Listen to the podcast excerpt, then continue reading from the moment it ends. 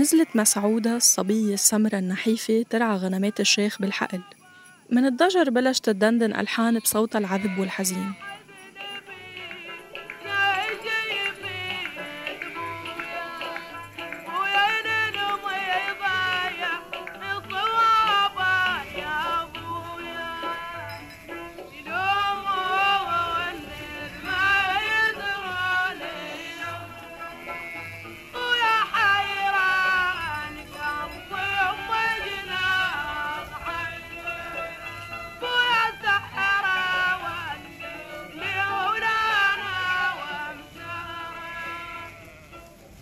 مسعودة بنص الحقل. ما في غير هي والغنمات. كملت تغني وكل شوي بيعلى صوتها أكتر وأكتر. من وراها بيطلع لها شبان. بيمشوا شوي شوي لجهتها. مسعودة بتتنبه وبتوقف تغني وبتستنفر. الشبان ببلشوا يضايقوها ويتحرشوا فيها لكن مسعودة ما سكتت وقومتهم وربطتهم هن الاثنين بنفس الحبل وأخذتهم لعند شيخ المنطقة مربطين. هونيك يعني عند الشيخ اعترف الشبان بغلطهم لكن حجتهم كانت إنه صوتها الحلو هو اللي أغراهم. أهل المنطقة سمعوا الخبرية فهللوا وضربوا المثل بشجاعة مسعودة. وبهيداك اليوم سنة 1916 اختفت مسعودة الصبية السمرة النحيفة وخلقت شخصية جديدة لابسة العقال والشماغ. هالشخصية إلها اسم جديد مسعود العمارتلي.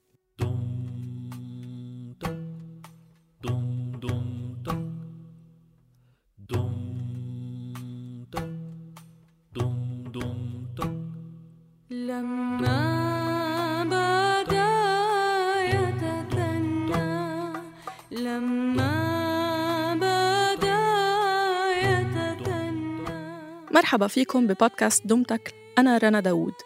بهالبودكاست منروي سيرة فنانات عربيات موهبتهم جابت لهم وجعة راس بحياتهم بس أنتجت لنا مخزون موسيقي منروق فيه راسنا.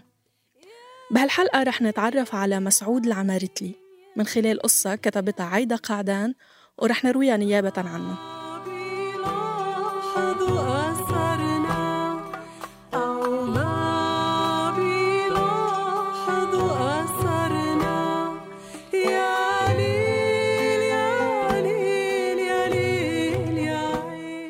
الأحداث المذكورة بهالحلقة هي من المعلومات المتاحة من جميع المصادر. إذا برأيكم غفلنا عن أي تفصيل خبرونا من خلال تعليقاتكم على مواقع التواصل.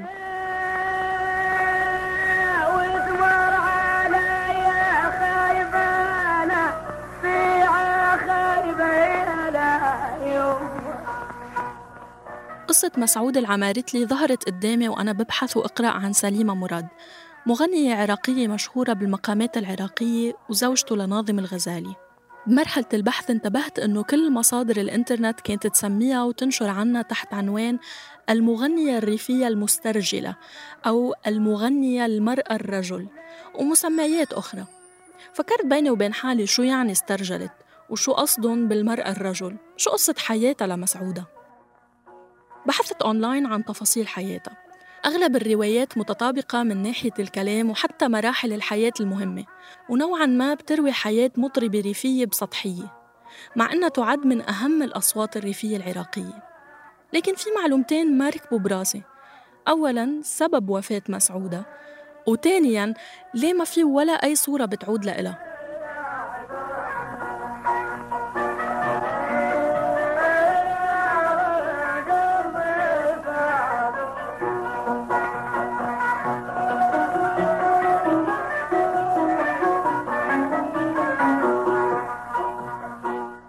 مصادر بتقول إنه مسعودة مواليد عام 1898 وفي غيرها بتقول إنها مواليد 1901 لكن الأكيد إنها مواليد منطقة ميسان بمحافظة الكحلاء جنوب العراق.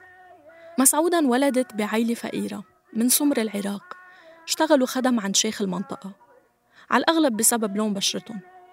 في رواية متداولة بيحكوا إنه مسعودة هي البنت الأخيرة ببيت ما في أولاد أو صبيان فوالدها قرر يكذب على نفسه وعن الناس ويقول عنا ولد اسمه مسعود.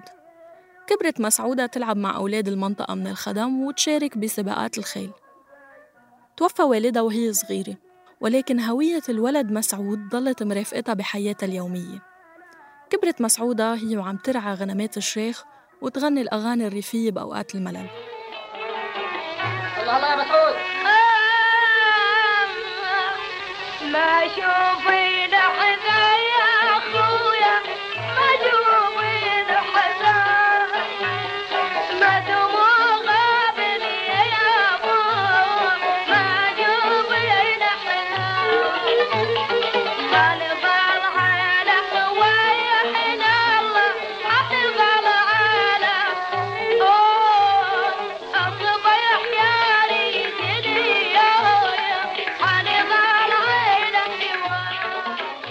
مسعودة كان عندها صديق قريب كتير وهو الولد علاوي. لكن المشكلة إنه علاوي ابن الشيخ يعني حر. ومسعودة كانت خادمة. مسعودة وعلاوي كبروا سوا فخافت أمه الشيخة من صداقتهم وخافت على تعليم ابنها يضيع بسبب زياراته لمجالس الطرب مع مسعودة. فقررت تزويج مسعودة لواحد من الخدم لتبعدها عن ابنها وتخلص منها ومن صوتها ومن همها. هربت مسعودة لما سمعت الخبر. مش عشان ما تتزوج بس كمان لأنه الناس أساءت تقدير جنسها وهويتها الجندرية. لما هربت من المنطقة فقدت مسعودة صديق الطفولة فغنت له أغنية يا سكينة.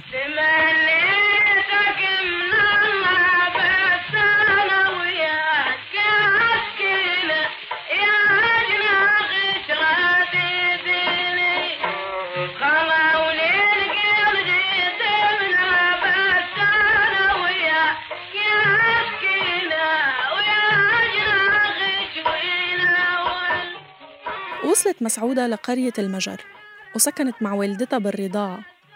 القصة بتقول إنه ملامحها أبداً ما بتدل على إذا هي بنت أو ولد أو صبي يعني. فكانت كتير سهلة عليها تغني بمجالس الطرب واللهو كانت توقف وتغني الأهازيج الريفية بصوتها اللي نضج قبل أوانه. وكل هيدا من غير ما أي حدا يميز جندرها. لكن صوتها شد الناس لإلها وأثار إعجابهم. وأكتر من حبها كان الشيخ خزعل بن فالح الصيهود الملقب بأبو طويرة. وقرر من حبه لصوتها إنه يحطها تحت حمايته مع العلم إنه كان يعرف إنها بنت لأنها تحت حمايته قرروا يرجعوا على العمارة بلد مسعود اللي هربت منها عاشت مسعودة أحلى أيامها فكانت تلبس لبس فضفاض وتروح على مضايف الشيوخ وتغني لساعات الصبح. وفي يوم وصل أمر نفي أبو طويرة من والده الشيخ. يقال إنه انتشر صيته إنه بيحتفل لساعات الليل المتأخرة وإنه متزوج من راقصة. هالحكي ما عجب والده الشيخ فنفاه لمنطقة الحوازة ورجعت مسعودة وحيدة ومع قصة فقدان جديدة. من بعدها كتبت بيوت ولحنت الشعر وغنت لأبو طويرة.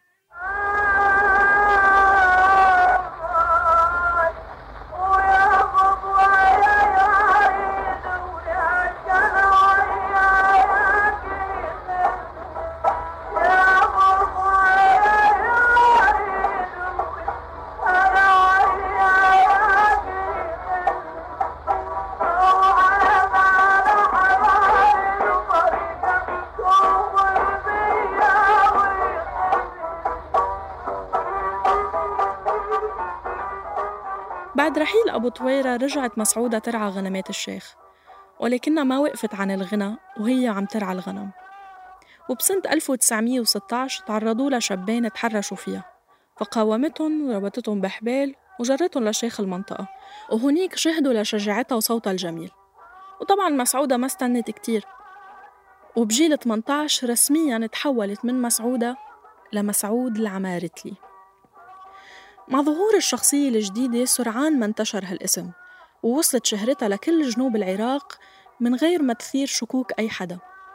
عاشت مسعود الشخصية الجديدة بالعقال والشماغ والدشداشة وشاركت بالحفلات والمناسبات وغنت الأغاني التراثية العراقية بصوت بتملأ البحة. صوتها يقال كان الأقرب على الناس لأنها ببساطة كانت بتمثل تطلعات الفقراء والبسطاء.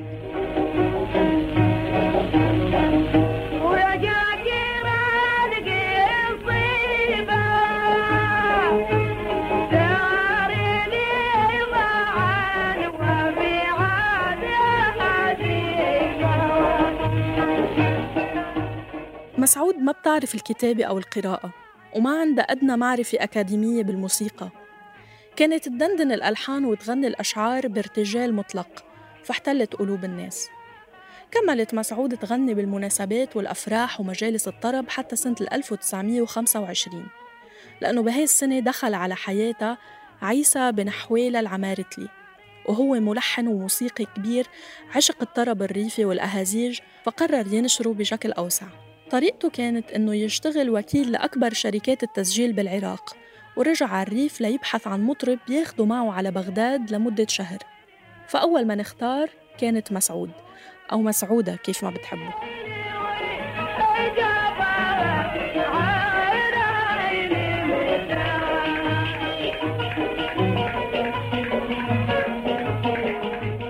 وصلت مسعود مع عيسى لمدينة بغداد.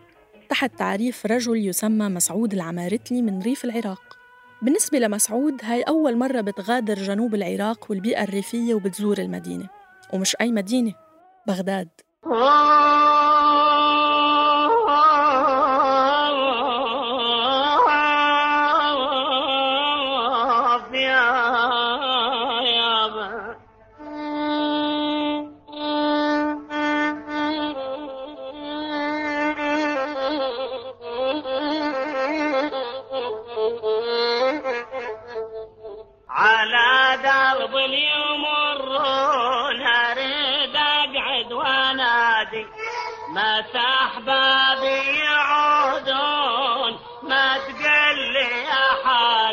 والله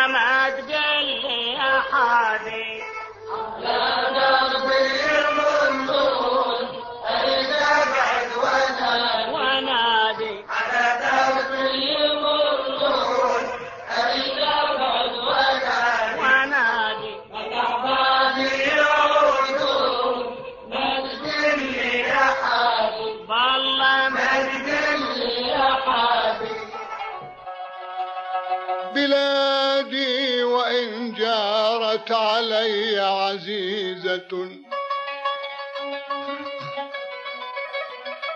بلادي وإن جارت علي عزيزة.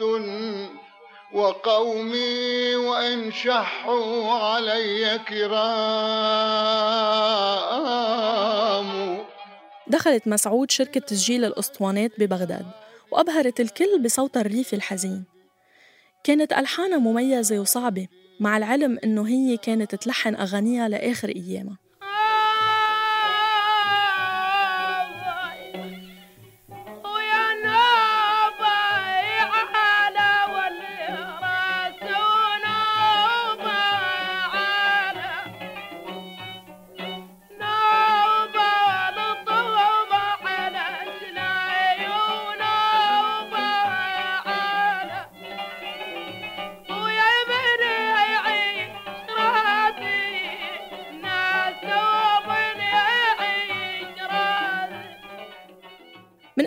شركات التسجيل كان تصوير المطرب بالاستوديوهات وتوثيق حضوره أو حضورها وهي كانت فرصة مثلى لتوثيق وجه مسعود. لكن ما في غير صورة واحدة دارجة على الإنترنت وما كانت باستوديو. بالبداية أنا كمان اقتنعت إنها صورتها لكن شكيت لما قرأت إنها ماتت وهي عمرها 47 سنة. وبهالصورة حسيت مبينة شوي أكبر. حبيت أعرف شو قصة هالصورة. بمقابلة له على صحيفة صوت العراق بيقول شيخ الموثقين العمارتليين الأستاذ جبار الجويبراوي إنه سنة 1978 كان عم يحضر لملف موسع عن مسيرة الفنانة مسعود العمارتلي لمجلة الفنون. لما قدم الملف لمسؤول قسم الموسيقى سأله وين صورة مسعود؟ فجاوب الأستاذ جبار ما في صورة لمسعود. فأمروا رئيس القسم إنه يخلق له صورة. بعد رحلة بحث طويلة بيرويها الأستاذ جبار قدر يوصل لعديل مسعود العمارتلي الفنان كريري السلمان وطلب منه يوصف له مسعود. فقال له سمرة كتير سمرة. ووجهها ضعيف وبأنفها جرح سببوا انشقاق بتلبس عقال وتحته قطعة قماش بيضة. هاي هي ببساطة المواصفات الموجودة عن مسعود. بيقول أستاذ جبار إنه حسدته كانت كبيرة على عدم وجود صورة لشخصية بهالأهمية وبهالصوت العظيم. ليه ما يكون لشكلها تجسيد؟ أنف وعيون ووجه يعطوا شكل للصوت؟ حسرته حفزته إنه يحل المشكلة. فأصر الأستاذ جبار إنه يخلق الصورة تمثل مسعود العمارتلي صورة مفترضة طبعاً. الخطوة الأولى لهالصورة كانوا يلاقوا صورة لمطرب اسمه جلوب دهش رافق مسعود ببغداد. الخطوة الثانية كانت أنه يلاقوا شخص بيطابق المواصفات اللي ذكرها الفنان كراري. بحثوا بحثوا لحد ما لقوا امرأة سمرة كتير وفيها شبه كبير من مسعود. وفعلا صوروا هالست وركبوا وجهها مع جسم المطرب قلوب دهش. الخطوة الثالثة بحسب الأستاذ جبار أنه كان يحفر على صورة الامرأة بالإبرة والموس جرح على الأنف. أخذ معه كتير وقت ودقة وصبر. ولما انتهى صوروا الصورة وحمضوها وقت أكتر حتى يبين عليها إنها قديمة. وهيك شيعت الصورة المفترضة لأول مرة سنة 1980 وانخلق وجه افتراضي لمسعود العمرتلي يعني فوتوشوب يدوي عيني على أسمر عيني ولاد غرب رسالاين ولاد غرب رسالاين مسعود سجلت أسطوانات عديدة وزادت شهرتها وغنت مع مطربين ريفيين تانيين مثل حضيري أبو عزيز اللي أصبح من أعز أصدقائها ببغداد. سكنت ببغداد لسنوات عديدة وسنة 1936 مع افتتاح دار الإذاعة العراقية قدمت مسعود وصلات طربية حية. ما في أي مصدر بيأكد عدد المرات اللي قدمت فيها وصلاتها بالإذاعة. ومع كل هيدا ما في صورة لإلها بأواخر الثلاثينات ومع ازدياد شهرتها سافرت مسعود لحلب وسجلت الأسطوانات بشركات التسجيل السورية. من أشهر أغنياتها كانت أغنية يا بردين اللي كتبتها ولحنتها وغنتها سنة 1937 ما في أي أداء حي أو مسجل بصوت مسعود لكن ما ضل مغني عراقي أو شامي ما غناها من بعدها يا بردين يا بردانا وش قلنا ليش يا دادا زعلانا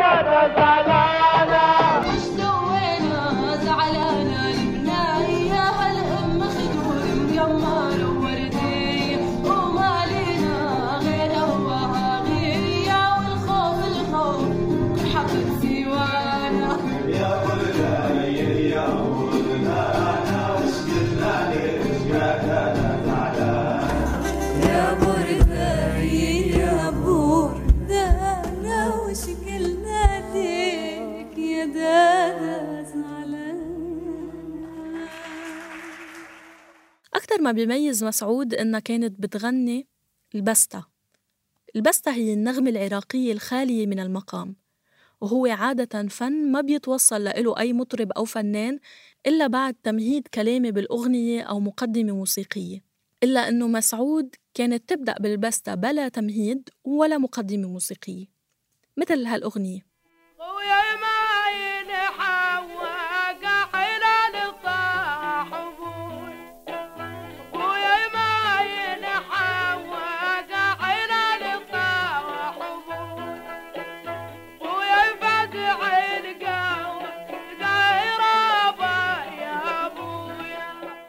هالأغنية نموذج من غناء المناجات والحنين والبستات كانت تفسح المجال للإبداع. وهيدا بيثبت إنه مسعود كانت تصوغ اللحن بخيالها من دون تنبيه سماعي أو إيقاعي. مسيرتها الفنية امتدت من العراق للشام وحتى لبنان. سجلت مجموعة من أغنياتها بكل وحدة من هالأماكن ناهيك عن ليالي الطرب اللي قضتها بمضايف الشيوخ. لكن الغريب إنه مجموع أغنياتها كلها المسجلة والمتاحة ما بيزيد عن ساعة ونص.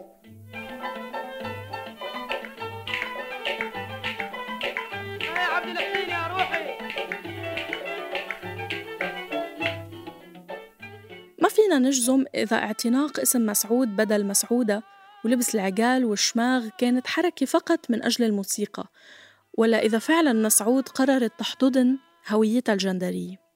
لكن في الحالتين مسعود بمسيرتها الفنية بتجسد ثورة وجرأة كبيرة بتستدعي الاحترام.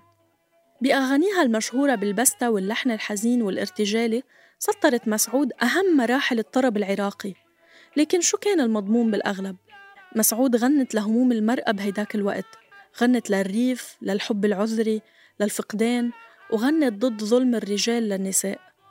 بوحدة من أغاني مسعودة بيظهر إنه كرامة البنت أعز من لقمة العيش. ولو رجل إقطاع ضايقها بعد ما رفضته عليها تمسك عصاها ملواي وتتصدى له خالطني بالوائي ليل ويعين ابويا هاي خالطني بالوائي ليل ويعين ابويا بسنة 1944 رحلت مسعود العمارتلي عن عمر ما بيتعدى 47 سنة. القصة الشائعة بتقول إنه مسعود تزوجت مرتين. المرة الأولى من خادمة اسمها شنينة ما في كتير تفاصيل حول الزواج أو طبعه أو كيف انتهى. لكن يقال إنه مسعود تزوجتها لتحميها من بطش الأغنياء ومش من أجل الزواج. وبما إنه مسعود رجل بأعين الناس فكان عندها الصلاحية إنها تحميها. لكن زواجها المزعوم الثاني هو اللي شكل نهايتها بحسب الرواية الدارجة. ما في تفاصيل حول الزواج وكيف تم ووين وأيمتى لكن منعرف إنه اسم الزوجة كاملة وإنه هالزواج سبب لمسعود متاعب كبيرة ومشاكل كبيرة ووجعة راس. وانتهى بمقتل مسعود واتهام كاملة بدس السم بأكلها. الروايات حسب أسباب وفاة مسعود متضاربة. منها اللي بتقول إنه كاملة قتلت مسعود بعد ما اكتشفت إنها امرأة ومش رجل وفي روايات بتقول إنها قتلتها بدافع الغيرة وغيرها بيقول إنه مسعود توفت وحيدة بمرض السل. ما حدا بيعرف شو صار عن جد. لكن بعد كل البحث والأغاني اللي سمعتها والقصص اللي قرأتها وحكينا لكم إياها بهالبودكاست في أقول إنه مسعود قررت تدير حياة جريئة باسم الغناء والموسيقى وإنها سطرت أهم الأغنيات بمخزون الموسيقى العراقية وبتستاهل تضل تنذكر.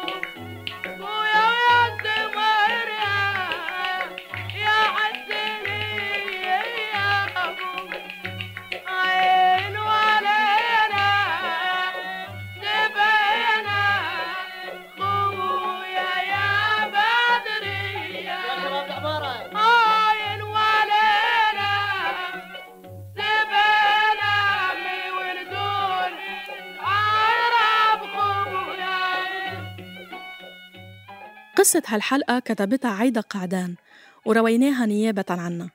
حررتها صابرين طه ومنتجها تيسير قباني من صوت. وقدمت لكم إياها أنا رنا داوود. اشتركوا بقناة دمتك على أي وسيلة بودكاست بتفضلوها. تابعونا لتسمعوا قصص فنانات عربيات بالحلقات الجاي.